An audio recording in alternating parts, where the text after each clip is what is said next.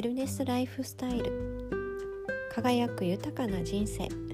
ェルネスなライフスタイルのためにさまざまなトピックでお話ししています。こんにちはようこです。今日は前回に続いてヨガのお話をしたいと思います。ヨガのお話ではあるんですけど日常を快適に過ごせる知恵なのでヨガをしたことない方もよかったら聞いてくださいね。前回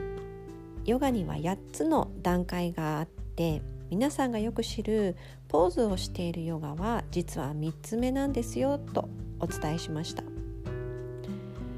そして、えー、その1つ目は山といって日々の暮らしの中でしてはいけないこと。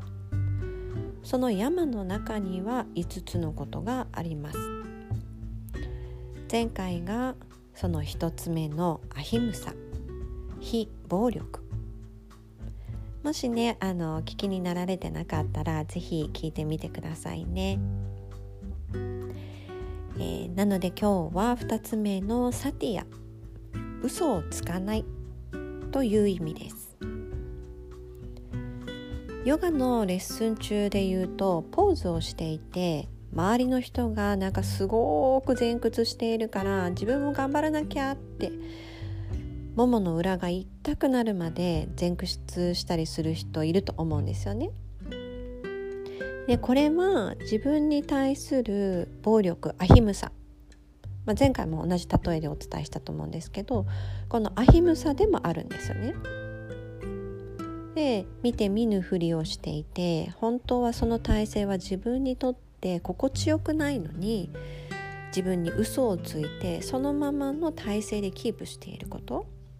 これはサティアになります。自分に嘘をついて心地よくないのにそのままいるっていうことですからね、まあ、日常のことに置き換えると、えー、例えば何かに理由をつけて逃げたりしていませんか？自分と、えー、自分の思いとは違うのに相手に合わせて行動していませんか？周りの目を気にする。私もまだこういうところ少しありますね。もう一つが体や心に正直に生きていますか？まあではどういうことがサティアではないのか？いい人であろうとしたり誰かに合わせたりしないで自分らしくいること。そして自分を表現すること。これが、えー、自分に嘘をついてないサティアではないですよね。本来の自分らしく生きているとエネルギーとか生命力が解放されてそのエネルギーは周りにも伝わります。自分にももちろんいいですし周りにもやっぱり自分らしくいるっていうことがとってもいいんですね今この緊急事態宣言で外出自粛が続く中で仕事がお休みの方も多いと思うんですよね。前回もお伝えしたんですが今強制的に宇宙から休暇をもらっている状態ですリセットしましょうっていうメッセージだと私は思ってるんですよねこれまでの物質的な生き方を一度見直して本当に必要なことや本当の自分で生きるためのリセットの期間なんだと思ってますこれまでどっかモヤモヤしながら仕事をしたりとかあの生きてきた方もいると思うんですよね。かやりたいことが特になくてこ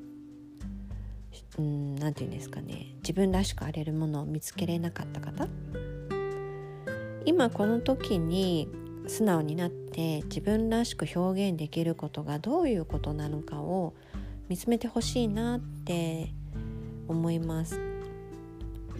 人間として生まれてきているので全く悩みがない人はいないんですよね。一つクリアすればまた次のステージで悩みが出てきたりまたクリアすればまた出てきてそれがずっとこう繰り返してクリアしていくことによって人としての厚みが出ていくと思うんですよね。最終的なゴールこの世界からあの消えて自分がいなくなる時その時に心の底から満たされる人生だったって言えるように生きていきたいなって私は思っています。そのためにはやっぱり自分らしくある自分に素直でいる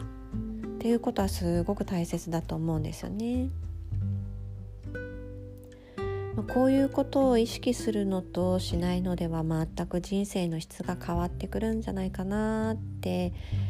えー、感じています。せっかくね今の自分に生まれたので大切に命を生きましょうね。こういう積み重ねが、えー、ウェルネスへと近づいていくと思っています。はい。今日はサティア嘘をつかない。自分に素直に生きましょうでした。最後までお聴きいただいてありがとうございますまた次回も、えー、今度は山の3つ目をお伝えしていきたいと思います。